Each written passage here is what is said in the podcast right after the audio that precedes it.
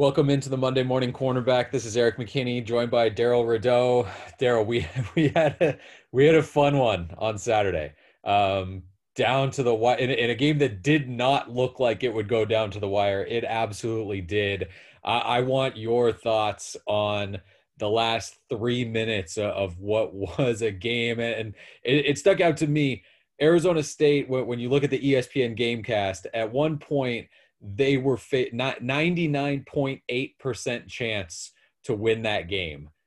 Take us through the last three minutes and, and what you saw, what stood out to you.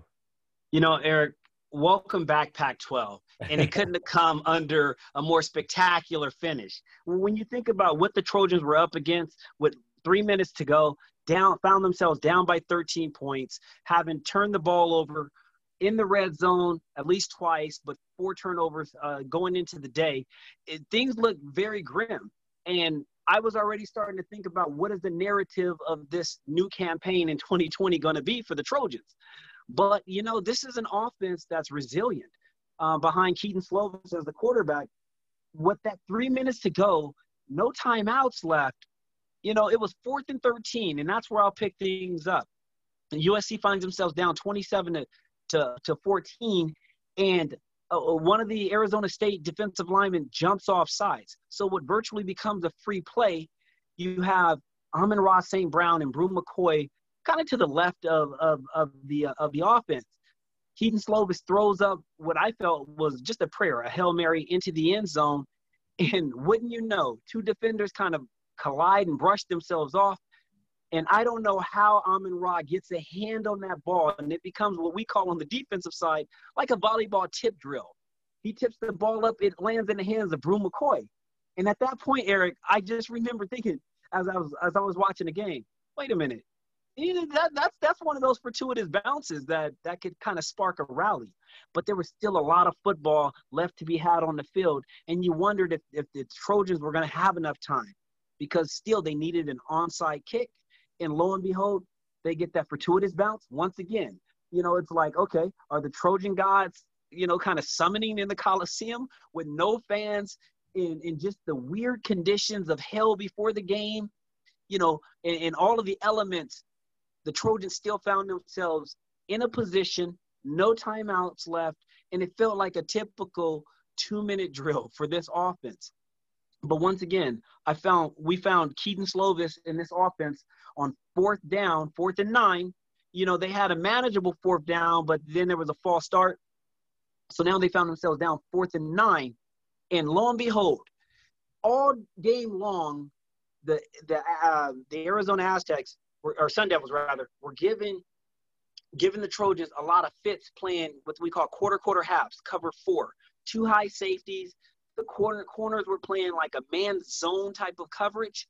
It, it was really giving the Trojans fits, but they softened up their coverage. And this is where you see the maturation of Kedon Slovis. As he drops back, he looks to his left and he holds the defense. He literally shifts a linebacker, a safety in the corner over giving Drake London, I mean, not Drake London, I'm sorry, giving um, London. Yeah, Drake, um, Drake London, Drake London on that final play. There you go. Drake London, all of his six five, six six frame gives him just enough room where he hits the, the most perfect seam that one can throw over the ear hole of the defender. And I, am telling you, if there were fans in the stands, this is one of those games that that's a rallying cry. You find yourself behind, and if you're looking for hope, if you're looking for a reason to to to rally behind this team, for that moment, they felt like the cardiac kids because I, I don't know. I mean, I dinner had two or three heart attacks, literally focusing on just the the euphoria of the comeback. And with all that went wrong, this team showed a poise that I am very pleased to say that they can build off of. If you think about w- what they had to overcome going into this season. You know, I, I'd like to get your thoughts a little as a as a former player when we ask the coaches and, and the players what is both the the all, all, the unknowns going into this game the the 9 a.m game no fans in the stands. I mean th- there were a, a, few different things no spring ball uh, having to do kind of a, a different fall camp. This was not a season opener that a lot of these players were were going to be at least used to if if not ready for. I mean it's Arizona State to start the season. That's not a game that you get early at USC. It's it's non-conference, uh, you know, it, it's a team that uh, you know a, a New Mexico, a Western Michigan, just just some ones that we've seen sort of recently. Uh what was your what was that kind of player speak coach speak you know yeah we'll play whenever we'll play whenever. How, how much of an impact do you think playing i guess specifically in front of an empty stadium with no fans in the stands uh what what kind of an impact do you think that really had on them? And also spinning it forward on trying to rally yourself at the end where you can't rely especially in a home game on those fans to be there and to lift you up and, and to carry you over the finish line it definitely was coach speak because when you're recruited to go to the University of Southern California and and you're on your recruiting trip, a, a part of the nostalgia of college football is the ambiance. It's the fans in the stands. It's the cheerleaders on the sideline. It's the energy that that matriculates throughout that stadium. And when you talk about going into your first game for of the season and there's no fans in the stands, the, the weather was gloomy it rained before the game, and the the energy is flat. You're trying to manufacture, but it feels like a weekend scrimmage during not not getting ready for the fall season, but getting ready for spring season. It felt like a spring scrimmage game where your offense is against defense. But lo and behold, you got an opponent worthy of your attention. And to try to manufacture and simulate the tempo that is going to take the, the physicality that that you're going to experience on the field when this whole pan the social pandemic has changed your routine going into the game. There is no way that this trojan team could have simulated mentally physically or even prepared for what they would have to overcome in order to manufacture enough emotion to compete against a team that that came out to beat you. Okay? With marvin lewis and um, antonio pearson co as co-defensive coordinators, Kedon Slovis in that offense had had no way to prepare or understand what challenges would be presented. And I thought that the early struggles of trying to uh, create consistent flow was the difference. But as a player, when you think about going through those routines and those dry rehearsals, you're flat you know you're, you're looking into the stands hoping that somebody is in there that's going to give you a little bit of that juice that home field advantage. And when you don't have it and you really have to summon the discipline of of, uh, uh, of your inner competition that's when you start to turn to your teammates and you start to get juice from them. That's where the sideline has to come alive. And, and erik late in the game that's what we noticed. We saw guys dialed in they forgot about those elements. They forgot about the fact that the stands were flat, that there was no one there paying attention. And they noticed that the opponent on the other side was there to, de- to, to defeat them. And, and they turned to one another within the huddle, clap, uh, clamor. You started to hear guys talk, communicate. Energy started to grow from the sideline, and, and, and then it transferred onto the field. And that energy is what they're going to have to use all season long if this global pandemic, this COVID protocol prevents fans from being in the stands moving forward. So for any coach that tells you we'll play anywhere, they didn't sign up to play in empty stands. They signed up to play big time college football amongst 80, 90, 100,000 fans, and they were cheated that opportunity this week, and it almost cost them a victory. I'm curious about your thought about the the new USC defense. This is the first time that we've really been able to see it. You know, they they had the one uh, spring ball practice, fall camp is closed to to anybody uh, to go see it.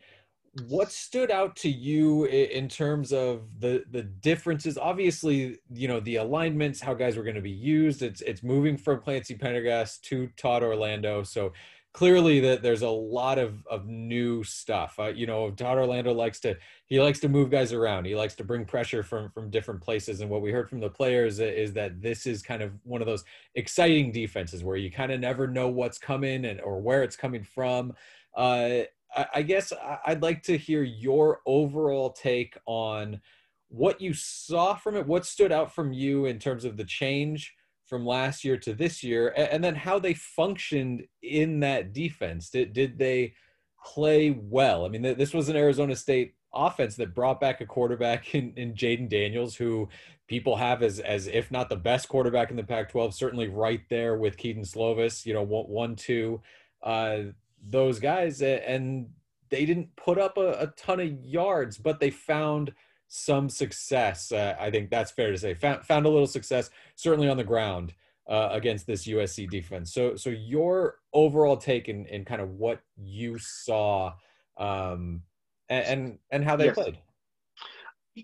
Okay, and and I was curious because this was my first opportunity and experience of really seeing what was going to be the difference between Todd Orlando's version of the USC defense going into 2020 versus what we had seen previously in the past. And this defense featured a 3-4, three down linemen with Marlon uh, Tuipulotu in the middle, and and three and four linebackers. The difference for me was how they how this uh, defense will be using Drake Jackson. Um, man, I'm I'm a little confused. Okay, I know there's two. Okay, so so he is what I would perceive to be a Leo, which is the position for for those of you USC fans from from the past. A Willie McGinest was a Leo. He's an outside flex linebacker that rushes the end but drops back in coverage. The way that USC intends on using Drake Jackson is along those lines. And with with um with the interior defensive or uh, linebackers really kind of over the A gaps in between the guard and tackles, this defense is designed to put pressure and to be sound from the inside out where I think that they're going to have strength and success is with this formation because they have guys moving around interchangeably. It's going to be very difficult for offenses to understand where the pressure is coming from. But but the one area where they found themselves at, at tr- uh, um, in trouble in this game is when Arizona State bunched up, and now you're asking the secondary to plug gaps. A few times, this defense found themselves very sound and and and they were ahead of the arts, meaning that they put they put Arizona State in obvious third down situations. But when Arizona State started to bunch the formation and now force the secondary to come into the box and be accountable for the run gap fits, that's where I thought that this defense kind of fell apart a little bit. But they bent, they didn't break. And what I mean by that is they made in game adjustments and they were able to shore up some areas and apply pressure where pressure was needed.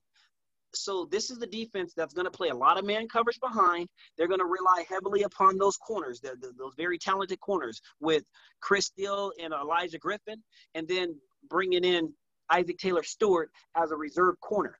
But they're going to really feature heavily man-to-man coverage and really try to shore up things inside the box. This is the defense that has the potential of really causing havoc and because of the experience of the secondary, I, I, think that this is a defense that can create a lot of turnovers.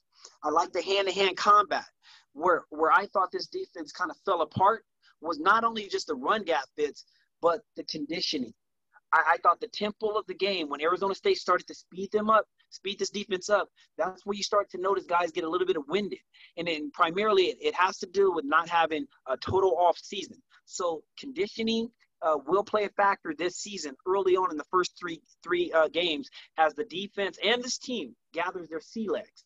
But but overall, I was actually impressed. I was impressed with with the, the personnel on the field, how how well they communicated, and when they made a mistake, it wasn't a catastrophic mistake.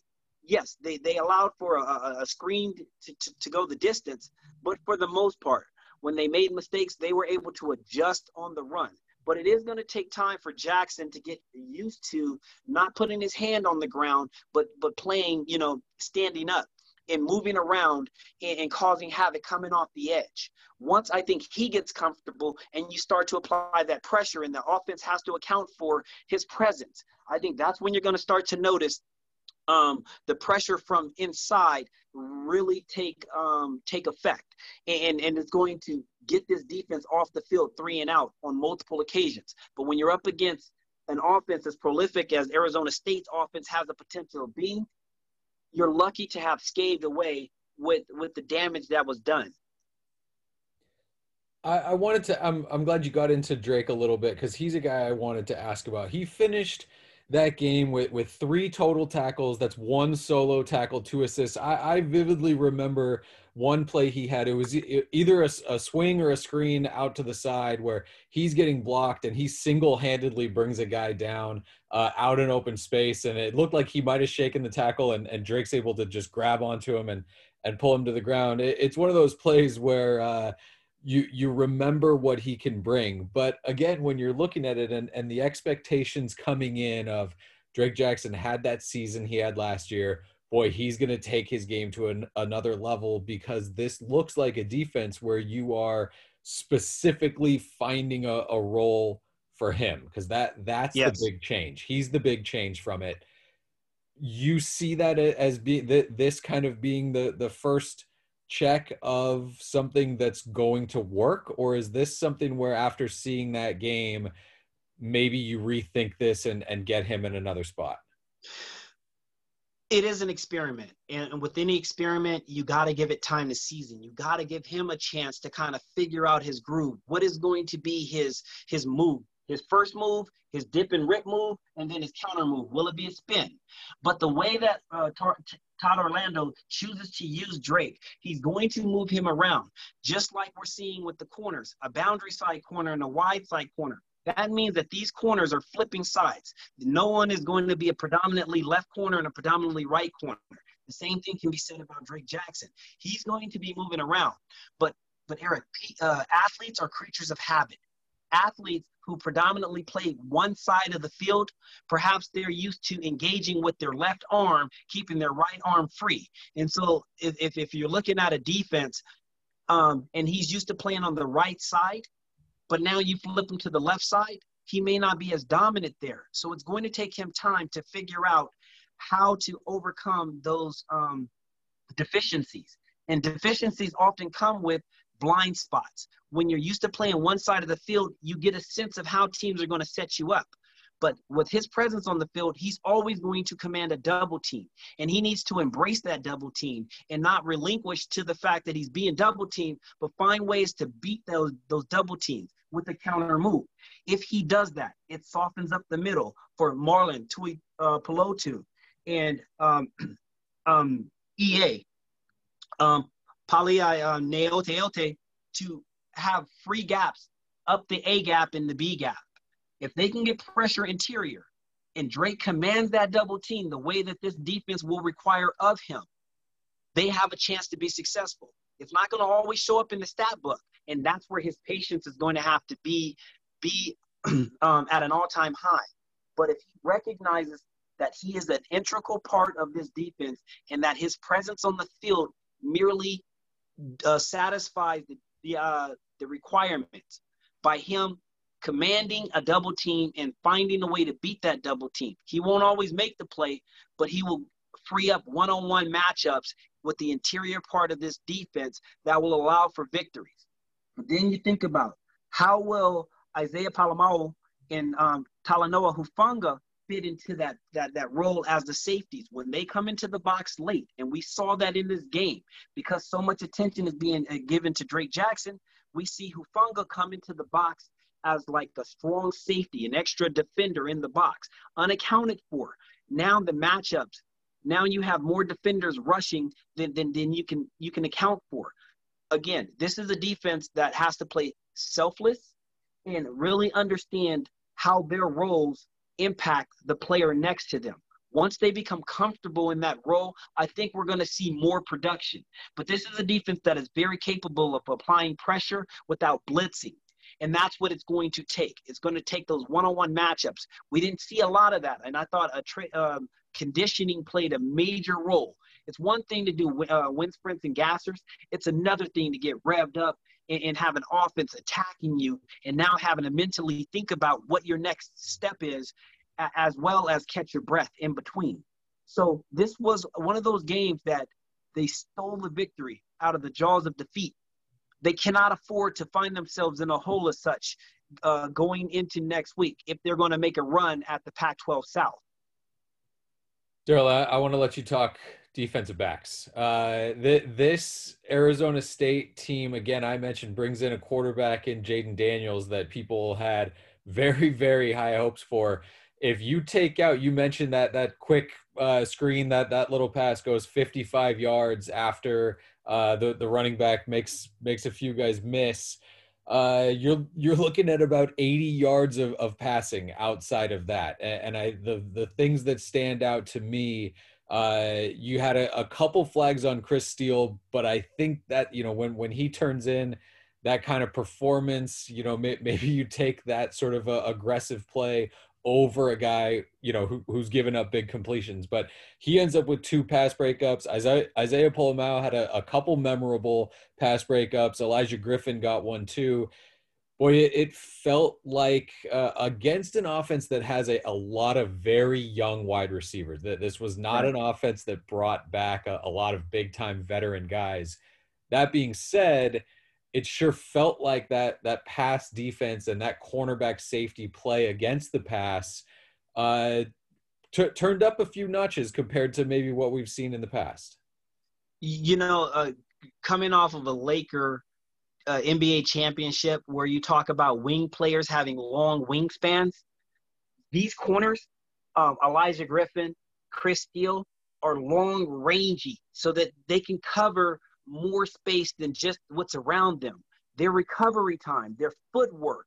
You love the fact that you have athletic corners that can match up with receivers 5'10 to what we saw 6'5, 6'6, you know, in, in a game and really try to hold their own when you don't as a safety when you're in the middle of the field and you know you're you don't have to worry about your corners uh, giving up the deep ball or being competitive and you can focus kind of shoring up the middle of the field that's what we saw in this game we we saw and, and you talked about it had it not been for Rachaad White's uh, bubble screen or uh, quick screen that that uh, resulted into that 55 yard touchdown it made all the difference all the difference. You you hold a, a, a prolific quarterback like Jayden Daniels to under 100 yards uh, minus that play. I think he threw for 11 of 23 for 134 and a touchdown. But I tell you what, it was very very impressive, and that's something you can build off of.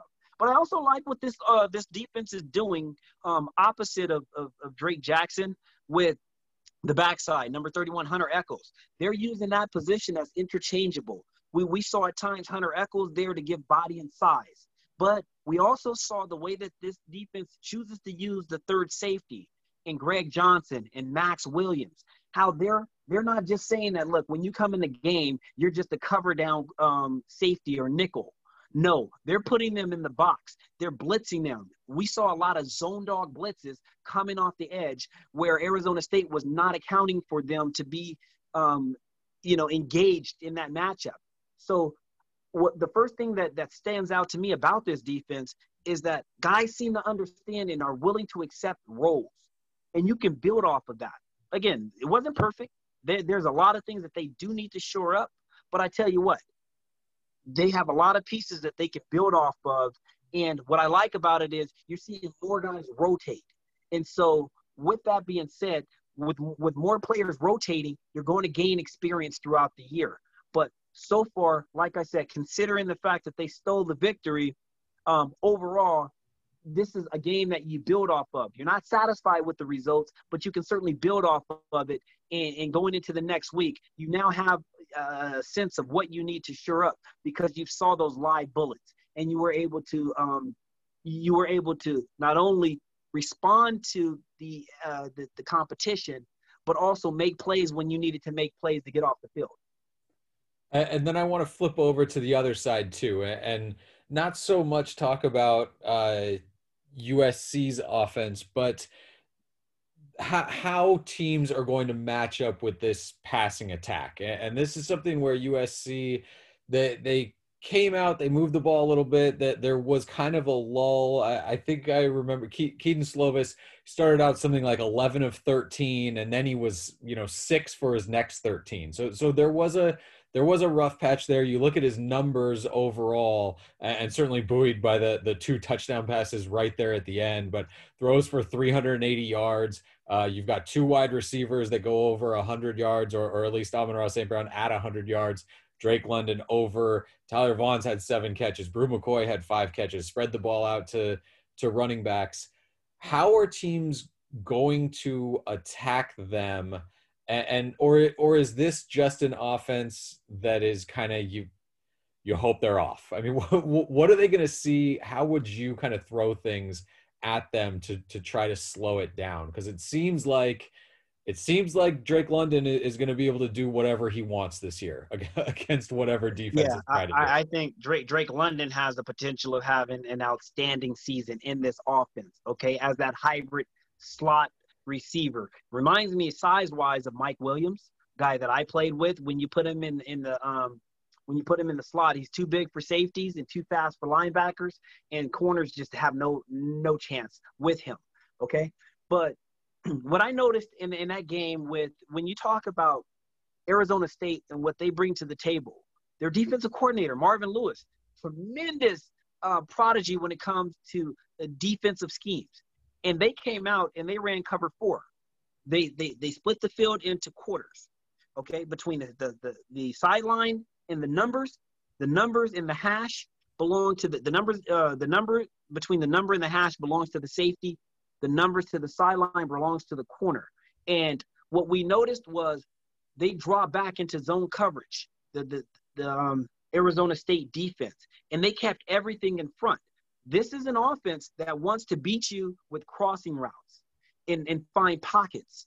And when you got a team that sit in pockets of zones, they're reading the eyes of, of Kedon Slovis. They're going to sit there and wait for you to make a mistake.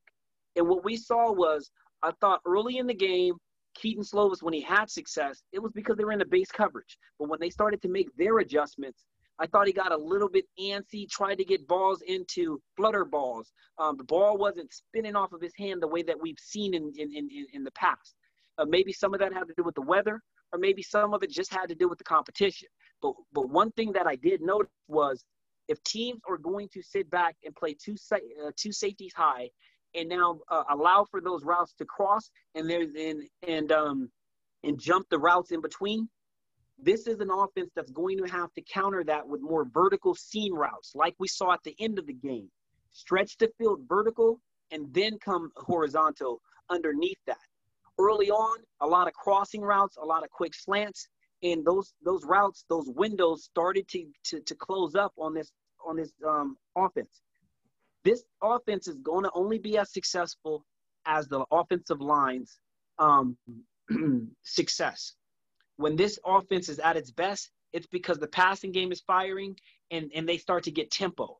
Then the offensive line starts to fire off the line of scrimmage, which opens up running lanes. But when you ask them to be on their heels for three quarters of the game, this offensive line at the moment didn't seem to respond as well when they can be aggressive and take the fight to the defense. So I expect to see more of that going into next week. Two safety high shells, really forcing Kedon Slovis to find his um his check down routes. And will he be patient enough to establish those check down routes, or will he look for those matchups that he thinks that he can perhaps um, have a 50-50 ball with his with his uh, receivers winning much of those battles? I think that if this offense is going to be successful, they're going to have to find a different way to get other players involved early in the game. And that might be check down routes to the running backs, or it, may be curls, outs, a balls thrown in rhythm rather than looking for pockets of openings. And then last thing, Darrell, I want to get you out on. They they won that game I mean, it's it's probably not a game based on again, like we mentioned, the trajectory of what it looked like with three minutes left. Uh, the the difference in especially a season like this with how that can propel you, having won not even just won the first game, but won it in that way, and then also having the experience of, of not playing in, in, front of any fans. Now you know what it really feels like. They tried right. to mimic it with some of the scrimmages during during the fall. I, am not going to buy for a second that a you know an intra-team scrimmage against yourself in the Coliseum is the same thing as having Arizona State across the sideline. Th- those are different things. But now you do have that experience under your belt of, of playing a Pac 12 team. Where do you see this game? I, I, guess maybe how do you see this game impacting this team uh, moving forward? Uh, again, we talked about for the last few years, Clay Helton as a head coach has been under the hot seat. You know, there's been questions about his leadership, questions about his ability to prepare a team, get them motivated. Okay, you go into a new season, you make tremendous amount of changes to your personnel, and there's a there's a there's a part of that where you require a buy-in. Okay, a buy-in from your players, a commitment to the process. And when you find yourself down with less than three minutes, two touchdowns, 13 points, with no timeouts, it requires a buy in. And when you buy in and things go your way because you're just executing when other teams fall apart, okay, just as such what happened in this game. That, that sense of belief, you see, it galvanizes the team. And a victory over Arizona State, a team that under normal circumstances you would not want to play on an opening game because it's a trap game for you. The, the, the Trojans find themselves believing, willing themselves to victory. You come down from 13 points in the fourth quarter, albeit you never want to find yourself in that situation again. But when you do, you can summon back to the things that you did well and the belief that you've established from this game. What it took for you to overcome those odds. You can rally behind that.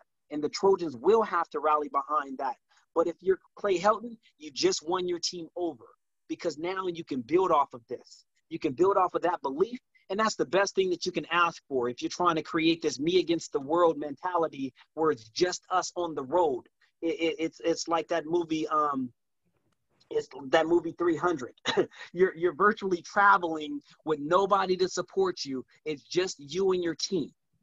That is what it's going to take to overcome all of these odds because each week is going to present a different adversity, a challenge. No fans in the stands. It's going to feel flat.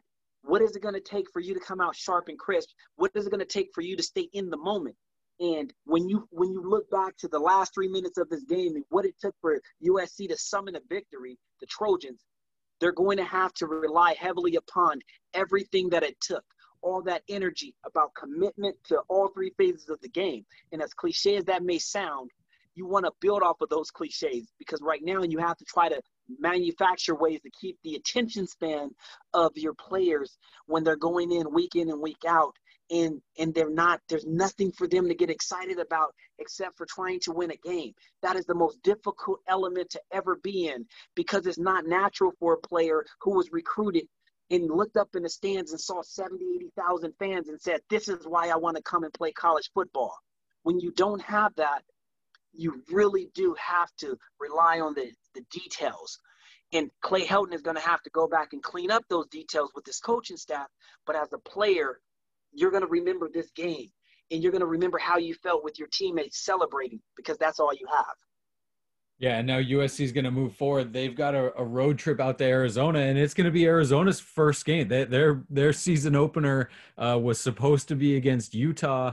That game was canceled, so Arizona does not have the experience yet uh, of playing in this. So so they're going to get sort of hit by a, a, USC team, hopefully that again, like you said, can take this momentum, carry this momentum, and and take it into a game uh, against an Arizona team that had you know frankly has a lot of questions uh, everywhere. And, and we mentioned how big this Arizona State win was.